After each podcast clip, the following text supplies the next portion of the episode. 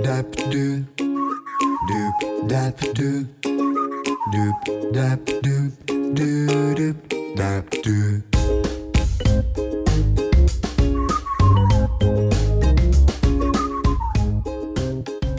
大家好，欢迎您收听高年级不打烊。我们在上一次的节目哈，我们邀请了死亡咖啡馆的郭慧娟老师来和我们聊聊生死的议题。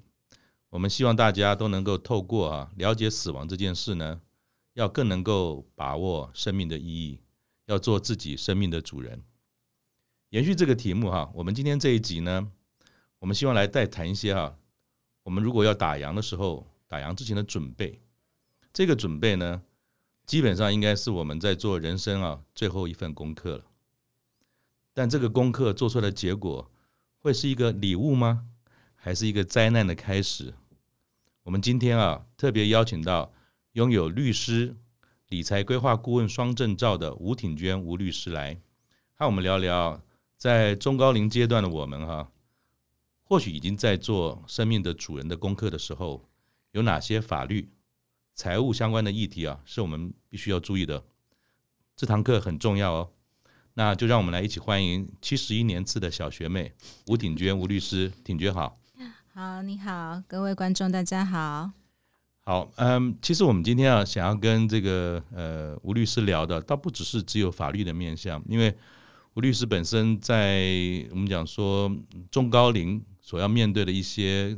呃，议题上面其实除了这些法律的议题、财产的议题之外，其实还有很多不同的面向哈。待会可以再多聊聊。好的。我记得我小时候啊，我我我妈妈说哈，人哈要瓦格克庭商啊，有两个地方最好少去。哪里？一个是医院，另外一个叫法院。哦，两院两院少去。可是呢，我们说五十岁以后啊，身上总是有些零件，有时候会会有状况，所以不得不啊，你不去也不行，所以你还去医院，有时候要维修一下。可是大部分我们谈到这种情理法的时候，哈，好像我们的传统里面总会把法律啊、找律师啊、加加，或者啊买了蛮蛮乌贼的，就麻烦呢。能闪就闪，不然就是说一定要用到所有的手段，要用完了才考虑做这件事啊。是啊，所以就会有人说啊，什么遗产规划啦、下遗嘱啦，黑东西好野人在走过，不是王英景啊，周围被冲下，变变变啊，或者是说有的是更乐天派的说。哎呀，我这个眼睛闭哈，两脚一伸，刚好没关黑了，那个就留给留给他们去处理就好，关我屁事。我是不是先请啊这个吴律师哈，能够先引导我们一下？嗯，这两种，一个是乐天，一个是就连碰都不想碰。面对自己要做自己生命的主人的时候，这些观念上有没有什么你从呃法律上或者你的案例上面常常见到的问题？OK，好的，我觉得这确实是很常见的一个呃，我觉得需要去厘清的东西了。嗯、一个东西叫做，好像很多人觉得我没有那么的有钱，那什么遗产遗嘱规划这件事情应该跟我没有关系。对，那我自己手上曾经经手过的一个案例哈，嗯、他们吵的确实是分遗产，嗯，但分遗产呢，所以真正有增值的标的金额是新台币一百万。那为了这一百万，双方其实都有请律师。那我不是很清楚，我不知道在大家听起来觉得一百万它到底是多还是少？那有的时候人就是一口气，对不对？对，应该要是说，我发现真正会去有这样子的遗产纷争的很多，其实是在呃互动的过程当中。不管是兄弟姐妹互动过程当中，又或者是在面临到父母亲的照顾的问题的时候，其实因为有一些不一样的意见，嗯啊，中间产生的摩擦纠纷，它后面其实会衍生成后面我们说的这个遗产纷争的诉讼。对，所以我要提这个点的是，我们的客户因为这一百万而闹上法院，那他们其实就在去吵这一百万到底是妈妈生前给妹妹的。借款还是送给你的，还是投资？因为他法律上到底还要不要还，他的定位就完全通通都不一样。可是照理说哈，一般讲说我们会为一件事情争执，它总有一个源头嘛。那个源头不论是我们讲说老人家嘴巴讲的，嗯嗯，或者是说在某些场合刚刚好就当下那个可能长期照顾的都是那个那个女儿，那个女儿跟妈妈之间有一种默契在，所以。争执的源头是不是无法证明这件事情到底是不是真的如当事者这样这样子所期待所做而造成的这种争执而有法律诉讼吗？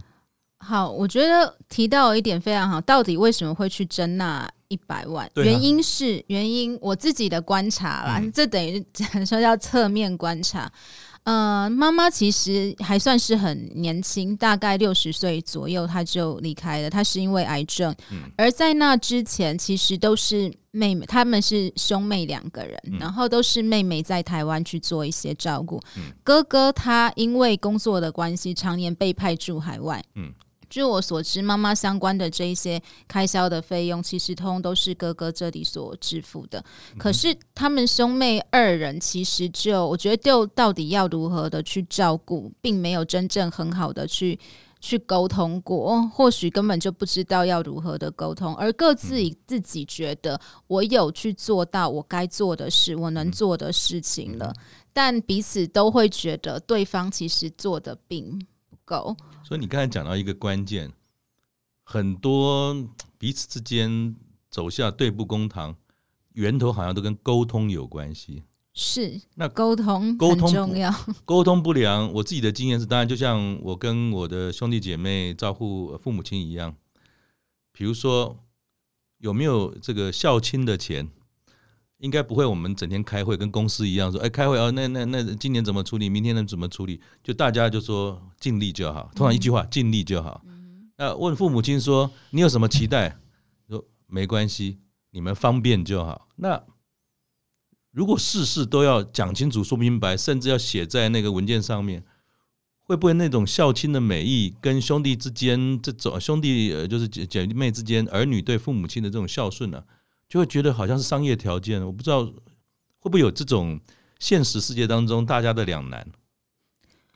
我倒觉得其实应该要从另外一个角度去思考啦。嗯，呃，很多东西反而是去打破的，说清楚、讲明白之后，不管说好，我举我们自己家里为例。我奶奶当初需要照顾的时候，然后她是住在高雄的。那我我我爸爸是老大，那我还有一些叔叔。我爸爸是退休了，但是其他叔叔都还有工作。那他们就去谈，给我爸爸算是照顾妈妈的薪水。因为我们是住台北的，好、嗯嗯嗯，可是我阿妈就住高雄。嗯、那但是我们虽然有请这个叫做呃外籍看护来共同协助，但是对于长辈来说，有自己的亲人，那绝对完全不一样，差非常非常多。那么因此他们去沟通协调，哎，那个还是可以给你有几职的这样子的一个去照顾。嗯、那当然，如果家人彼此之间可以去很。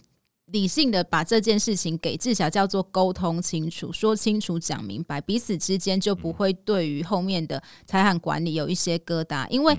后面更容易衍生出来的是，也不要说这个照顾者他的付出这些，然后到底是不是有给又或者是无偿，而另外的东西是，如果这个照顾者他去拿了长辈，因为很常会去帮忙管理一些，比如说。呃，金融卡等等这些，因为要领钱出来做共同的生活费用、照顾费，这些钱到底会不会去被照顾给谁吃了？尤其当大家对于后面照顾的方式有不同的意见的时候，那一定会产生一些争执。所以我都会建议说，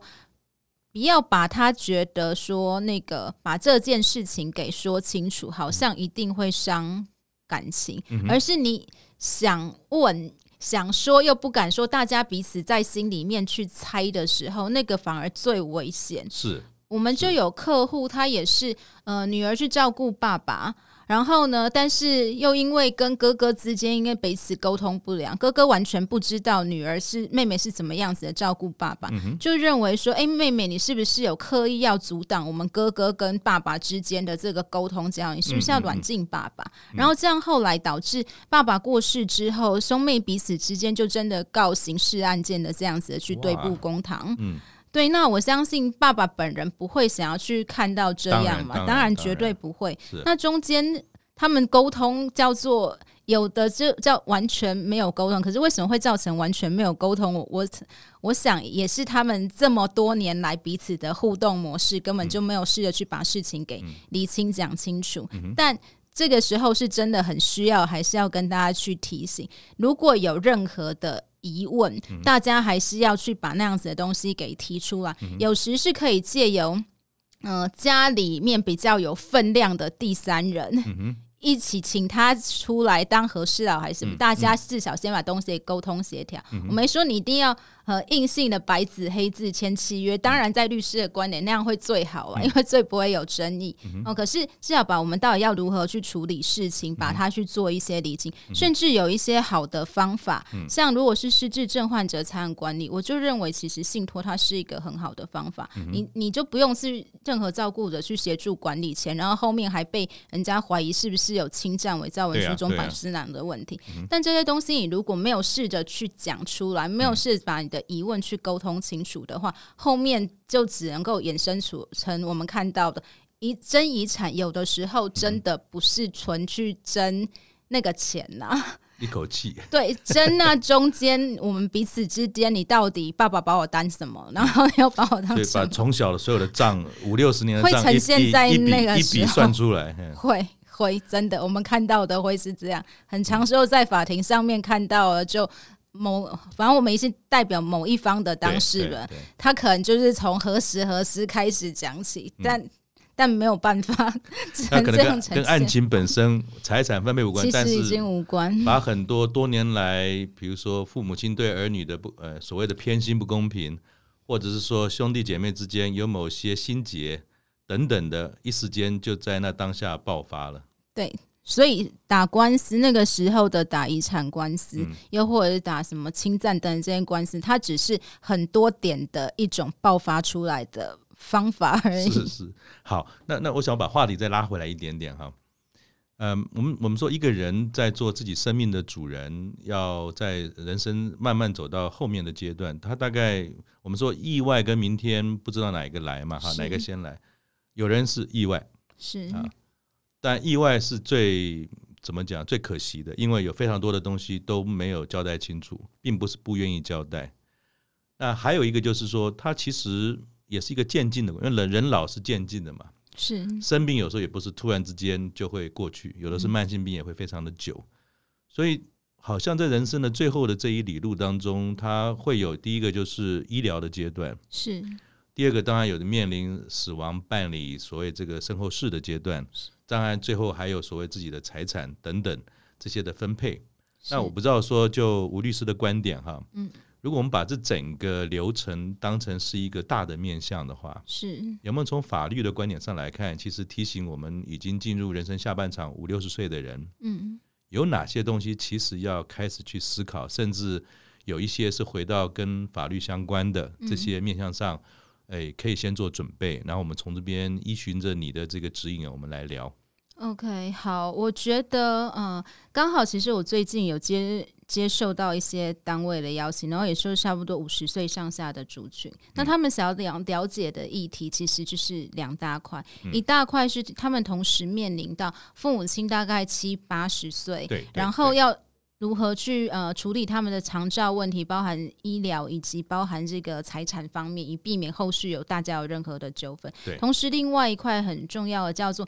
如何去为自己去预备一个相对比较安心的未来。嗯、对，那我觉得有几件事情是可以去思考的。呃，如果我们先还是从那个财产的角度去出发的话，嗯、那从个人来说，因为好。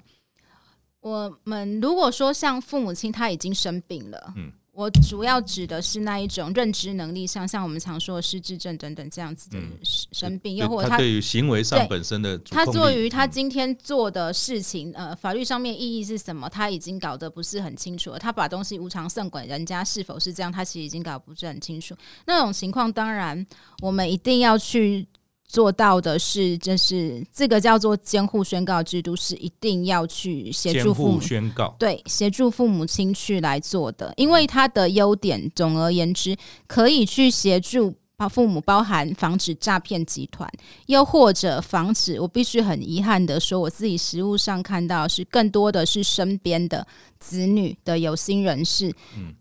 呃，趁。父母亲生病的时候，不管是要哄骗他做不动产的移转，又或者是让他做这个定存的节约，节约之后就直接汇到某一个子女的账户，好，因为要去避免掉这些相关的困扰，那。主要重点是要帮爸爸妈妈守住他的那一个老本。嗯、很多客户，应该是说这一些失智症患者的家属来找我的时候，他们虽然彼此不认识，可他们都异口同声的告诉我一句让我印象非常深刻的话。他们都会告诉我说：“我们不希望有人钱拿走了，可是父母亲却丢着不照顾。”因为如果某个人他把房子拿走了，父母丢着不照顾，请问父母照顾一定需要钱，这些钱从哪里来？是是，是不是看不下去的其他孩子？是是是，对，所以呢，监护宣告它是务必提醒大家一定要去做的事。嗯、那换言之，再提前一点，这个如果要为我们自己来去做准备的话，我建议意定监护也是需要去安排的，嗯、因为意定监护是我们现在都还健康的时候。嗯如果预防后面的这个长照风险，我真的失智失能，然后必须要另外一个人来帮我去管财产的时候，到底谁能够真心的为我来去做这个财产管理？我现在就可以先跟他签一个意定监护契约。所以就跟保险一样，什么时候要买保险？在你健康的时候，当然只能在健康的时候。你生病的时候，你签的那些法律文件，那个效力都会很大的问题。所以你刚才提到这叫监护宣告，签呃，如果是监护对已经生病了，对于已经生病的爸爸妈妈，我们要帮助他保护财产的话，要做的事就是监护宣告，跟法院申请。那像我们现在都还健康的，我们还当然现在都能自主的管理我们的财产。可是我预防这样子的一个哎。我会不会未来哪一天也病了的这样风险？我用的叫做议定监护。现在并不会有任何人直接来接管你的财产，除非法院同未来认定，哎，你需要有人帮你管财产的时候，那天才会生效的。那请教您一下哈，比如说今天听你这一讲，我如果明天就说，哎，那个吴律师哈，嗯嗯，那我想做这件事，可是我现在状况都还好，是。那这个所谓的议定监护这件事。它是可以被修改的吗？比如说我五十岁做，我可能五十五岁又有其他的原因。它是契约，它是契约，可以改，所以它是可以调整的。它是契约，它就是可以改。对，只是都是要到公证人那里去，有法院公证人、民间公证人都可以，效力是一样，收费也是一样的，因为是法律有明文的规定。那除了运用议定监护这件事情之外，那同时我们也会建议大家去参考是否要去规划一个安阳信托。那又是什么？大概它是一个什么样的方式？呃，信托的话，信托有法，信托里面有几种人呢？好，我举自己为例好了。好，如果说我现在有有一笔钱，然后呢，我希望这一笔钱未来如果我真的有一些什么样子的状况的时候，它可以来去协助我支付后面的相关的医疗等等这些照付费用。嗯、那我呢，可以去选一个，呃，我们法律上其实。财产的受托人没有规定一定要是银行，在我们国现行法下，但如果你要管理的呃这个信托财产是钱的话，我还是比较优先建议透过银行哈。那我跟银行去签一个信托契约，那这里是属于叫做自益信托，也就是照顾我自己，里面会去，我其实也可以去约定说，哎，等到我，因为我现在毕竟还没到那个那个设定的 需要被照顾的年纪。我可以预见说，哎，等到我六十岁还是几岁的时候，哎，你可以这样子的分年或或者是按月给付，然后什么样费用到因应到我的什么，比如说医疗所需，又或者是每个月等做这些支付的管理哈。因为优点是。呃，银行它其实同时也是一个防火墙。如果这中间我因为生病了，又或者是呃有人不当的想要就是觊我我的财产之类的，那钱放在银行，我的钱比较没有那么容易的被任何第三方给。骗走，它是一个财产防火墙，而且更重要是，它是在我现在还健康自理的时候，就能够去自主决定说我的钱要怎么样子的去用。因为就像很多人我们会去买保险，保险是也是一个非常好的工具，但也必须要去提醒一点的是。呃，在长照风险的规划，只有买保险是不够的，因为如果我生病了，然后呢，保险公司去给付那一些保险金，可是他的保险金一定是到我的账户里面来嘛？好，那就请教一个问题：假设今天失智了，那谁去帮你去你的那个银行存款去领钱出来？有 有印章，有印章，有簿子，可能有一个密码，对，知道密码的人，他就帮你处理了。对，他就帮我处理了。但请问钱领出来用到哪里去？不就不知道嘛？对，对，那这就是为什么我不能够只单靠相关的保险就觉得我把这一块给做好。可是我可以结合信托，嗯、好去预设预设说好，那这这些钱若未来是进到这个信托的专户里面，那信托专户里面就会去约定要动用这一些钱的情况是什么时候，嗯、然后银行才能够同意去拨款，并且还可以搭配一个叫信托的监察人去帮忙去呃决定说好这些相关的。款项啊，因为可能会有额外的大笔支出，不是条款里面之前有写，让这个监察人帮忙决定这些大笔款也是可以用的，不是随随便便就用掉。这是一笔呃叫做医疗生活照顾费的话，那倘若今天拿出一个叫旅游的那个请款单啊，不好意思，那就不能够从这里出。对，它可以做到真正的叫专款专用的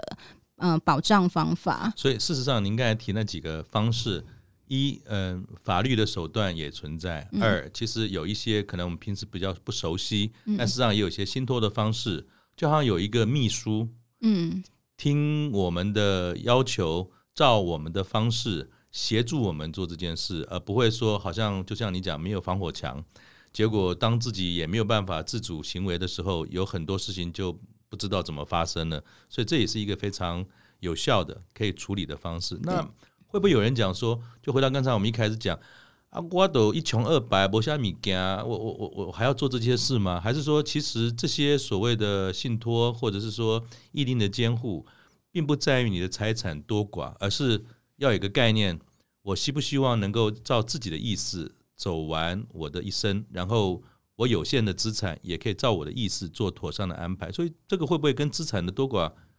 跟必要性有关吗？还是你有不同的看法？嗯，我觉得其实很多人会去问哈，如果说银行他当那个信托的受托人，以为一定要有很多的钱，嗯，这样子才能够去做管理，可是实际上并不需要，有的银行它大概三十万左右。哦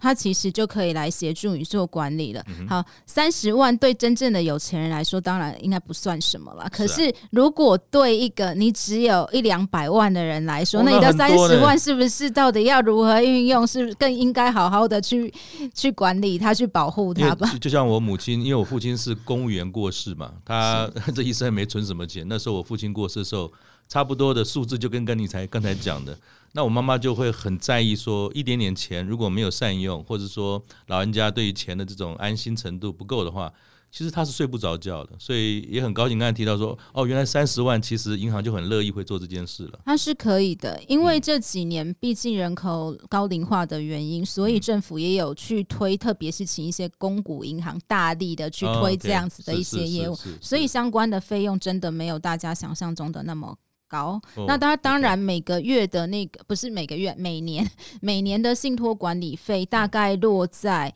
有千分之二到千分之五这样子的 range，看你放进去的这个资金的多寡。是对，然后如果是说什么签约金，其实通常落在几千块钱。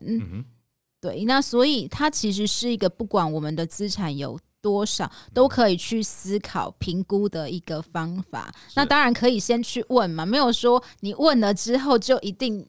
一定就要叫你做啊！你好歹先去问，不管你要去问呃银行，又或者你要问像我们比较熟悉这些业务的律师，嗯、你要先了解有一个正确的资讯，因为我们很害怕现在是一个资讯爆炸、资讯非常容易取得的时代。可是它有一个危险，嗯、就是你今天去 Google，可是你去 Google 一个问题，然后答案很多，你又没有能力去判断什么才是正确的答案，然后亲朋好友又给你各方面的意见，嗯、意见你接下来只会越来越。乱，那最后就有人开始去担心一些你完全不必要担心的问题，嗯、这是很可怕的。是是是，所以我们今天很高兴要 有请到那个吴律师来，包含我自己都觉得说啊，上面遗嘱啦，像那个信托啊，这么一点钱，还需要做这件事吗？那所以看起来，其实政府站在民众的立场，他也经过公股银行，我们讲说办服务的状态去推动，让人民可以有一个地方可以处理嘛，哈。是。那再来就是说，一般也有人就是在我自己的经验，也在我父亲的身上看到，对于医疗措施这件事情，其实好像这几年来也有一些新的法规在推动，针对。我要接受怎么样的一种医疗照护？接受或是不接受，在面对死亡的时候，也有这样的一种手段，是吗？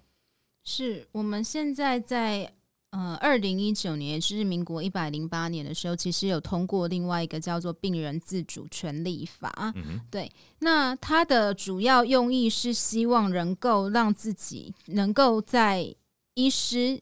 呃要就是当我是一个重病的状况之下。病人他要真的有权利去知道我现在到底是一个什么样子的状况，好、嗯，因为他要有知情的权利，嗯、然后并且他也也要能够有。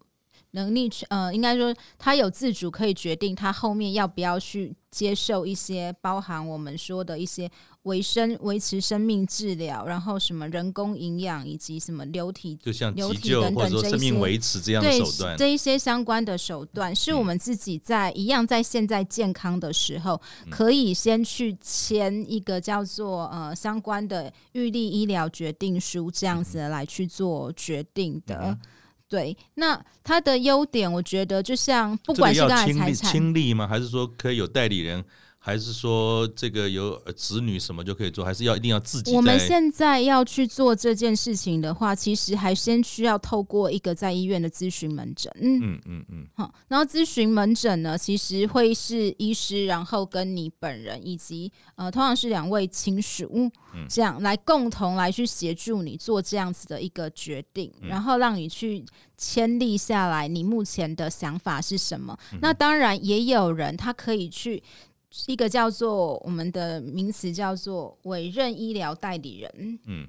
委任医疗代理人他会是说，哎，我现在先签一个。呃，也是法律上面的文件。是，当有遇到法律上所规定的一些什么末期，又或者是不可逆转的那一种昏迷，然后很严重的那样子的一些失智，总之是法律上明文规定，大概就是不可逆的这些状况的时候，嗯嗯、那这样子的，我我事先委任的这一个代理人，那这个代理人他处理的是医疗决定方面，嗯、他有权利来帮我决定我后面到底要不要继续那一些后面的刚才说的，哎，维持生命的治。嗯、然后营养等等这一些，那通常如果从食物上哈，诶，这个是可以一般可能会指定配偶了。如果了，有可能。那那如果配偶年纪大，或者是说怕就是老人家承受不了这种很很很难做的决定，都会跑到小孩嘛。是。那如果比如说家里孩子又多，诶，通常就交给长子。假设了，可是老二老三虽然说到了当下，诶。你看啊，爸爸当年其实是讲好了哦，那这个也也有委托我，所以我觉得现在要做一些依照父亲所做的这个决定。可是老二老三突然觉得不舍，或者说想要再搏一把，我不知道在那个当下，从实务上来看啊，法律这件事情就可以让当初呃，就是爸爸指定的老大说了就算，还是还有些为难的地方，在这样的一种情境跟案例之下。我相信，呃，虽然因为我不是医事人员了啊，嗯、可是，在我们对医事人员处理事情的相关的观察是，毕竟他们也可能会去担心后面的医疗纠纷。就就算有法，就算就算有法规定，对，但当然，我觉得差别还是在于说，毕竟我已经有这样子的清楚的。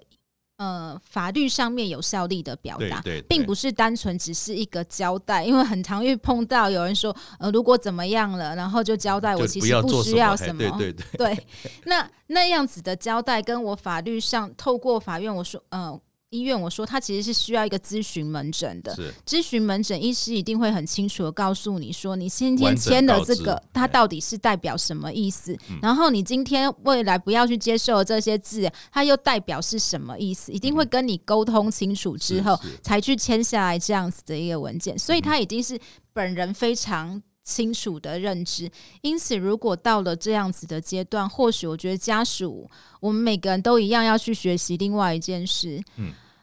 有时候适度的放手，就是放下。适度的放手放下，让。我们爱的家人，毕竟他有去选择，他希望这样，这是他希望的善终。嗯。因为后面那一段历程，我相信医院的医生他们也一定是经过判断，这是一个可以救的状态的话，嗯、前面那边当然是会去做善的处理，是可是会运用到刚才所说的病主法这个阶段，它其实已经就是我说的，它是一个不可逆的。嗯、我们今天再多做。的这一些事情，他到底是为了谁好？嗯、是为我们家属心理上过不过得去，嗯、还是是真的为本人好？这件事情是我们必须要去思考的。因此，它是一个我觉得叫观念上面的大家的沟通建立。嗯、那毕竟本人的意思是这样，如果我们真的希望他好，或许我们就选择尊重他的意思。所以，其实又回到刚才，呃，吴律师又讲了一个关键字，叫做沟通。是。经过刚才比如快三十分钟这样的聊天，好像我们人生的最后的这样个功课，嗯，其实它最重要的东西就是沟通。一个是自己就当事者哈，愿意沟通。比如说我自己五六十岁了，我也迈向老年了，我准备怎么样准备我的后面的事情？是我们面对我们的父母，他的意志是什么？我能不能够支持他的意志？虽然我不认同他的意志。那我又应该做些什么？跟刚才吴律师讲，要放下什么？利害关系者当然就是所谓的兄弟姐妹了，哈。是，或者说面对我的配偶，他有他自己的想法等等，我们一定要等到走向了法院，或者说走向了吴律师寻求协助，我们才开始沟通吗？其实，其实可以早一点。也就是说，在我们自己。就像那个死亡咖啡厅里面、咖啡馆里面所讲的，我们在活跳跳的时候谈死亡，可能会比离他只有一步路远的时候谈死亡的轻松、是理智，是还有愿意沟通的这种效率跟品质都会好一点嘛？哈是，所以我我如果把话题又带回来，这个所谓预立遗嘱是，所以这样子我我觉得对遗嘱我有新的看法了。是，其实预立遗嘱就有一点像是说。我先把事情讲清楚、说明白，经过大家不同的讨论，加上可以相信的法律跟律师，帮我们做好一个沟通的基准。有一天我要用这件东西的时候，拜托不要再吵了。好，所以我不知道预立遗嘱啊，这是我刚才这个很肤浅的解读了。那我想还是回到专业的部分，预立遗嘱到底是什么？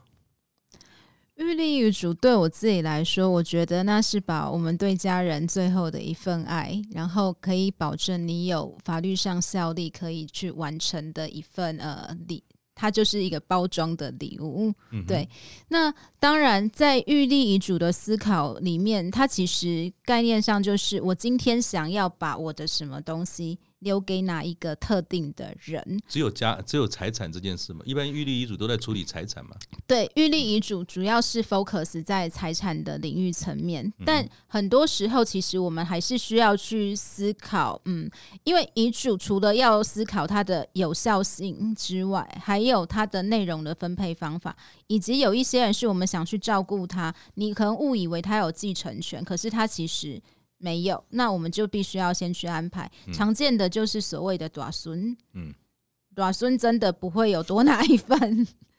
对，因为我真的很常被问到这个问题，但短孙真的没有多留一份，所以如果阿公阿妈想要多留一份给你的短孙的话，你当然可以去做生前赠与的一些规划哈。当然，但是还是补充一下，在我们律师的观点，因为我们看过太多是赠与完之后，然后又说那孩子又不孝顺啊，所以赠与的时候其实还是。还是可以去附带去签一个叫做契约，就是把孩子对你的一些呃保障白纸黑字的约定下来。像如果未来他反悔，我们还可以跟他，甚至可以把那个人送给他的房子给讨回来哦。对，嗯、但我回到遗嘱的话，那遗嘱他的安排除了什么东西留给谁之外，同时也要去思考到所谓的遗产税的问题。嗯嗯，对，怎么说？因为如果你未来要缴遗产，好，我这样说哈，多数来找我写遗嘱的人哈，有几个特征啦，有不动产，嗯，然后呢，这个不动产呢，他想要留给特定人，比如说长期真正陪在他身边照顾他的人，而他们很多人也会有一个特征是，他的哪哪一些孩子跟他几乎已经没有往来了。嗯对他做出很不孝顺，然后过年过节其实也通都没有再看他，甚至我们之前我前几周想帮一个九十八岁的阿妈 写遗嘱，对，他就告诉我说，当年他大儿子跟他讨这个房子，然后阿妈不愿意给这个大儿子，大儿子就对他言语暴力什么，阿妈甚至还去申请了家暴。哦，那后来家暴呃家不保护定下来之后，因为就让这个儿子不可以来。来接不可以来继续住在这里嘛？不可以再接近妈妈，所以儿子当然就要赶出去嘛。嗯、不不是赶出去，就是儿子必须搬出去。嗯、那儿子搬出去之前，还对妈妈唠一句狠话，就我恨死你了。嗯、你听妈妈去听到一个这样子的话，他怎么能够受得了？而儿子离开之后，包含儿子以及儿子的孩子，嗯，哦，就是所谓之孙子，嗯、也当然都再没有。跟阿妈这里做过任何的一句问候跟往来，那阿妈当然会去想，我的财产未来就也不要再给这样子的一个孩子。当有这样子的情况存在的时候，法律上其实有规定，嗯。如果孩子对我们有任何重大侮辱或虐待，包含精神上的伤害，包含我久病，他通通都没有来看我，没有来跟我问候，这些是可以透过包含另一组，它是一个很好的证据方法。好，我可以排除掉他的继承权，连大家所常见的这个特留份也可以不给他的，他有这样子的一些效力在。那。因为我的遗嘱里面通常会可能会去排除掉某个人的继承权，又或者是我特别想要把某些有价值的财产留给特定人，嗯、所以它的分配绝对不会是按照法律上所说的应继分那样子去除的。那因此呢，呃，我们通常会搭配一个叫做执行人。遗嘱执行人，因为我我有我有我有收听你的这个 YouTube，嗯，上面有讲了很好几个跟这个有关哈，是。刚好你也提到，或许就是一个有效的遗嘱是。它要有哪些要件，跟这里面的这些成员，包括你刚才讲那个执行者，还有一些重要事情，哎，在执行人。有些重要的事情要知道。不然有的时候一交代就说好，可能后面 尤其是遗产税的问题，可能会会要小心。对，因为执行人他呃未来反继承的流程一定是说，我们在六个月内要去申报这些遗产税，然后报完遗产税之后才能够拿。如果有遗嘱的话，那呃拿遗嘱，然后但是我必须要这样说哈，因为银行。很多银行他还是会希望看到所有法定继承人的资料，这样他才会去帮你去办后续的这些过户。但是不管怎么样，那个执行人他仍然是很重要，因为他必须要最后落实这个利益主人他希望安排的财产的分配的方法。那执行人他可以是我们的继承人，嗯、好，那但是法律又规定，执行人他就会是纳税义务人，遗产税的纳税义务人。比如说，我父亲如果在立遗嘱的时候指定我作为执行者。嗯那你你用执行人的身份去申报那个遗产税的话，嗯、然后呢，遗产税的纳税义务人就会是你。你可能感受不会很大，因为毕竟你本来身为法定继承，你也是纳税义务人。可是我们有很多的案例是，他是找他的，比如说妹妹、弟弟、其他的亲戚当他的执行人的。嗯、他本来不会是纳税义务人，可是因为当了执行人，他就变遗产税的纳税义务人。好，那人家帮我们完成这最后的。心愿去处理后面的这些事，那我们当然要帮人家去留好这一个，我们叫预留税源，以以避免他还被国税局追税，那就很不好，很惨。所以，所以这也是提醒大家，我也是看了呃您的 YouTube 之后，突然提醒自己一件事：不论是亲人或者是友人，在人生的最后一里路，如果有些事情需要我们帮忙，尤其是执行遗嘱这件事、遗愿这件事。呃，你最好要确定清楚，就是当你要面对一些财产上面的这种税务的处理，你要确保那个东西是确认的。不然可能你这种热心的帮忙，到最后你可能要面对可能你有你税务的问题，是要特别小心的。我们通常是这样建议啦，嗯，我们会安排透过包含保险的方式来去做一个搭配，规划一个预留税源的安排。嗯，对，那这样子会比较保证缴钱的钱知道要从哪里来，缴完钱之后。执行人才能够按照我们的遗嘱去做后面的财产分配过户嘛？那像不动产，当然就是拿到地震事务所，然后用免税证明书、遗产转让申请人去办后续相关过户的动作。嗯，对，所以这些相关的流程其实还是需要去留意一下细节，以及我们通常建议的立遗嘱的方式，其实还是两种，一种就是找公证人立公证遗嘱，另外一种请律师来立代笔遗嘱。但不管哪一种，都需要两位。为见证人，而见证人，呃，总之比较简单的概念就是说，你的继承人、你的孩子，又或者是你的孩子的孩的，就是孙子女，又或者是你的子女的配偶，因为这些通是很厉害、厉害关系人，对。又或者，我想要在遗嘱里面，如果我想要把遗前面的一个遗产留给我的某一个好朋友，嗯、那我的这个好朋友也不能够来当这个见证人，嗯、因为他可以从这遗嘱里面拿到好处，这个他叫接受遗赠。这些人通会当见证人，通会导致这个遗嘱无效。所以，谁要来当见证人，我们还是跟大家去再次的呃观念宣导一下。不管你找公证人，又或者你找律师代代代笔遗嘱，因为相关的法律程序，你写的遗嘱是希望它有效，怎样让它有效？麻烦请你好好的跟律师讨论一下，确认你们立出来的东西是有效，不然你花钱花时间去做白工，其实对大家来说都没有意义的。那那请教吴律师一个笨问题啊，我们花那么多时间。嗯勇气、决心，甚至呃还要付出费用，嗯，还要邀请一大堆人去帮我们立完这个遗嘱。是 遗嘱立完之后要放哪里啊？是锁在保险箱吗？还是那怎么处理？呃，我们可以有一个叫做遗嘱的保管人，当然。嗯你可以自己保管，你也可以直接交给你的执行人，嗯、因为未来我说要去负责申报遗产税，以及去最后做财产的交付的，会是这一位执行人。不管你采取的方法是什么，总而言之，你一定要让你的执行人先知道他未来。是什么任务？所以我通常会请我的立遗嘱的客户，请他带执行人一起来。嗯哼，立遗嘱当下一起来。虽然他其实法律上不需要在场，但他要知道。然后我们会先跟他沟通，你未来的任务是什么？那至于这份遗嘱到底是先直接留在执行人那里，还是呢，先留在那个立遗嘱人，他找个地方放。可是这个放的地方，执行未来一定要能够很轻易的去取得。呃、我强调很轻易，是因为既然立的遗嘱里面的分配方法，肯定可能有人拿到他觉得对他不大好的，他可能会去把这个遗嘱给隐匿，又或者是撕毁掉。那这样就无法达到效果嘛。所以执行人一定要能够很简单的。不需要任何没有任何障碍的拿到那一份遗嘱，对。那，那请问遗嘱有没有有效性？假如它是个契约概念的话。遗嘱并不是契约。啊，遗嘱不是契约，遗嘱不是契约，所以它不会有呃效期的问题。不是说我今天立了十年之后我还哇跳跳，然后它就失效，不会。但是呃，如果说我十年，我今天真的立的遗嘱，可是我也不需要到十年后，我可能三年后、五年后，我的想法有一些改变，改变。我想要去做一些调整的话，那我就会建立你要立一份全新的遗嘱。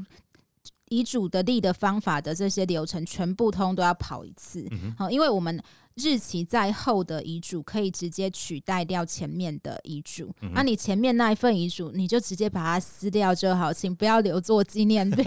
对，不然会 会会造成版本问题吗？对，会造成版本问题，以及啊、呃，这样说好，你版本不一样，一定那个得利者不一样啦，各自去拿到其中一份的话，又有的吵了，对对对，啊，你如果是真的决定不要的，你就直接撕掉，然后去立一份全新的。嗯那还有一个小问题啊，就是其实当然我们知道说，我们的长辈，包含我们自己，如果辛苦的一辈子创造了一些资产，可能对于身后的事，包含呃子女啊后代，都会有一些帮助嘛。是。可是有的时候会有些债务。嗯。那除了资产也有债务，那作为一个子女啊，面对这样或者说遗嘱上面会提到说我的债是谁来还的话，假设了，嗯，那我不知道说，其实在面对负债这件事情，呃，作为子女哈，他要怎么面对这些债务？你有没有什么建议给我们？好，呃，首先应该要这样说，我们现在的现行法规定已经是。自己欠的债自己还，而不 是父债子偿。我们现在的自己做的业自己搭，对，是是这样。但是还有一个呃，也是很现实的问题，其实。父母子女之间，多数并不清楚彼此的财务状况，你也不大方便去问。不好意思，对，不大方便。那是以及我遇到更多的一种情况是，有人他是那未婚无子女，然后因此他未来的法定继承人是兄弟姐妹。是。当你的某一个弟弟或者兄弟过世了，那他法定继承落在我们自己身上的时候，是我们大家平常也没有什么太多的玩，我也不知道他到底有没有相过债务问题。好，这时候我们给大家的建议是，法律上有两种方法，然后你就去选其中一种。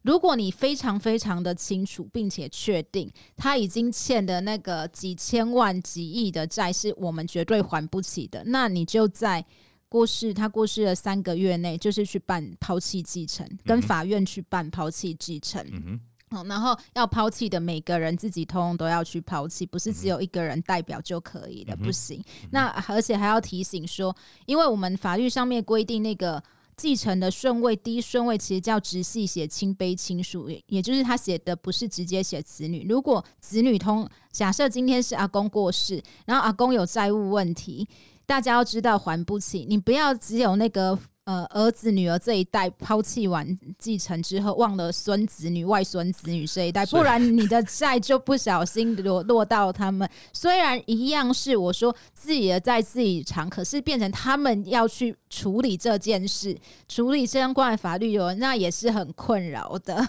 所以所以大孙不要每次等说要分东西，有可能有这个状况，你要准备好要做些宣告。对，你也要去准备好，呃，如果是真的是需要抛弃继承情况，就麻烦自己通都要去抛弃。那另外一种情况叫做父母亲到底是否有债务，我们搞不清楚的时候，我会建议大家做的事情叫做，在知道自己成法定继承的三个月之内，哈，我们可以去，因为。其实继承的第一件事情，除了去拿死亡证明书跟户证去做死亡登记、拿出户成本之后，我们其实同步会去查遗产，因为六个月内就要申报遗产税嘛。那我都建议大家，你去查了这些遗产之后，在三个月内是父知道自己法定继承的三个月之内，跟法院做一个财产清册的遗产清册的呈报，因为做了这件事情的优点是，呃。法院这边呢，还会发公文让你去刊载新闻纸公告。公告公告什么呢？就是说，诶，某某人他已经在什么时候过世了？如果这个人有欠你债的话，麻烦你在这个期间以内，然后跟我们这些法定继承人讲。时间到，如果你没有跟我们讲，然后我们已经把相关的那个呃财产，因为一定是先财产要先还完债之后，才是遗产，大家才能够去分。可是我们又不知道你是债权人，我们已经去做。这一些财产的分配了，那你这个债权后面就不可以再跳出来说，哎，我们有侵害到你的权利去做这件事情，然后再做完之后再来做我们真正的这个叫遗产分配，会比较能够去避免掉说后续还有债人跳出来说你侵害我的权利，因此你必须要从你自己的口袋里面拿钱出来还哦。对，它还是有不一样的。对。我想今天啊，这么多的面向，也谢谢吴律师给了我们这么多的资讯跟案例的这个介绍哈。我想最后请教吴律师哈，我们说人情冷暖，面对生死，我相信在您的业务或是工作都看过太多了。那我相信你有很多的感触哈，有的充满了爱，有的是由爱生恨啊，有的反目成仇，甚至手足不往来了，甚至刚才提到有位阿嬷跟儿子也不往来了啊。你的心得是什么？那有没有什么看尽人生的这种沧桑啊？要提醒我们的？我觉得按照我的年纪还不能够叫做看尽人生的沧桑啊，但是确实从我们的客户的的真实人生里面，我有了一些学习。嗯，但我想，呃，最主要的一件事情，好，我有时候因为我之前有做过那个遗嘱最后一封情书的工作坊，好，然后我跟大家的一个分享是这样。遗嘱它是一个情书，那我们为什么会留什么东西给谁？一定有一些原因在。比如我举我自己一个案例，当年我阿嬷还在的时候，呃，他他不是真的立法律上面的遗嘱，但是他是趁某个所有人都不在的时候，然后跟我说，他到我。那让我到他的那个衣橱里面拿一个小盒子出来，里面有他这么珍藏多年的一些首饰。他一项一项的告诉我说：“梅亚，这个你帮我写给谁？写给谁？”这样子的去做交代。然后呢，其中他拿了一个呃黄金的凤凰的坠饰，他跟我说：“没啊，这个好利好不？”然后我我 我的就说。啊，后阿妈要给我，未来要给我后嘛。但是他后面补的那一句话，我要今天仍然记得。他跟我说：“这个这以后可以拿结婚，好，这的好利多啊。”所以我知道那个是他对我的这样子的一个祝福，嗯、不管他看不看得到那一天。因为我想要说的是，我们留给家人的财产，那通通都是我们对他的。爱是，而当孩子们更能够去清楚的去理解父母亲为什么去做这些决定的时候，嗯、我觉得很多的那个他，你不要只把它当成一个钱这样才去看待，你去看到它后面的祝福是什么，它后面的安排是什么，它对我们后面的期许是什么。不管我们去拿到这样子的礼物，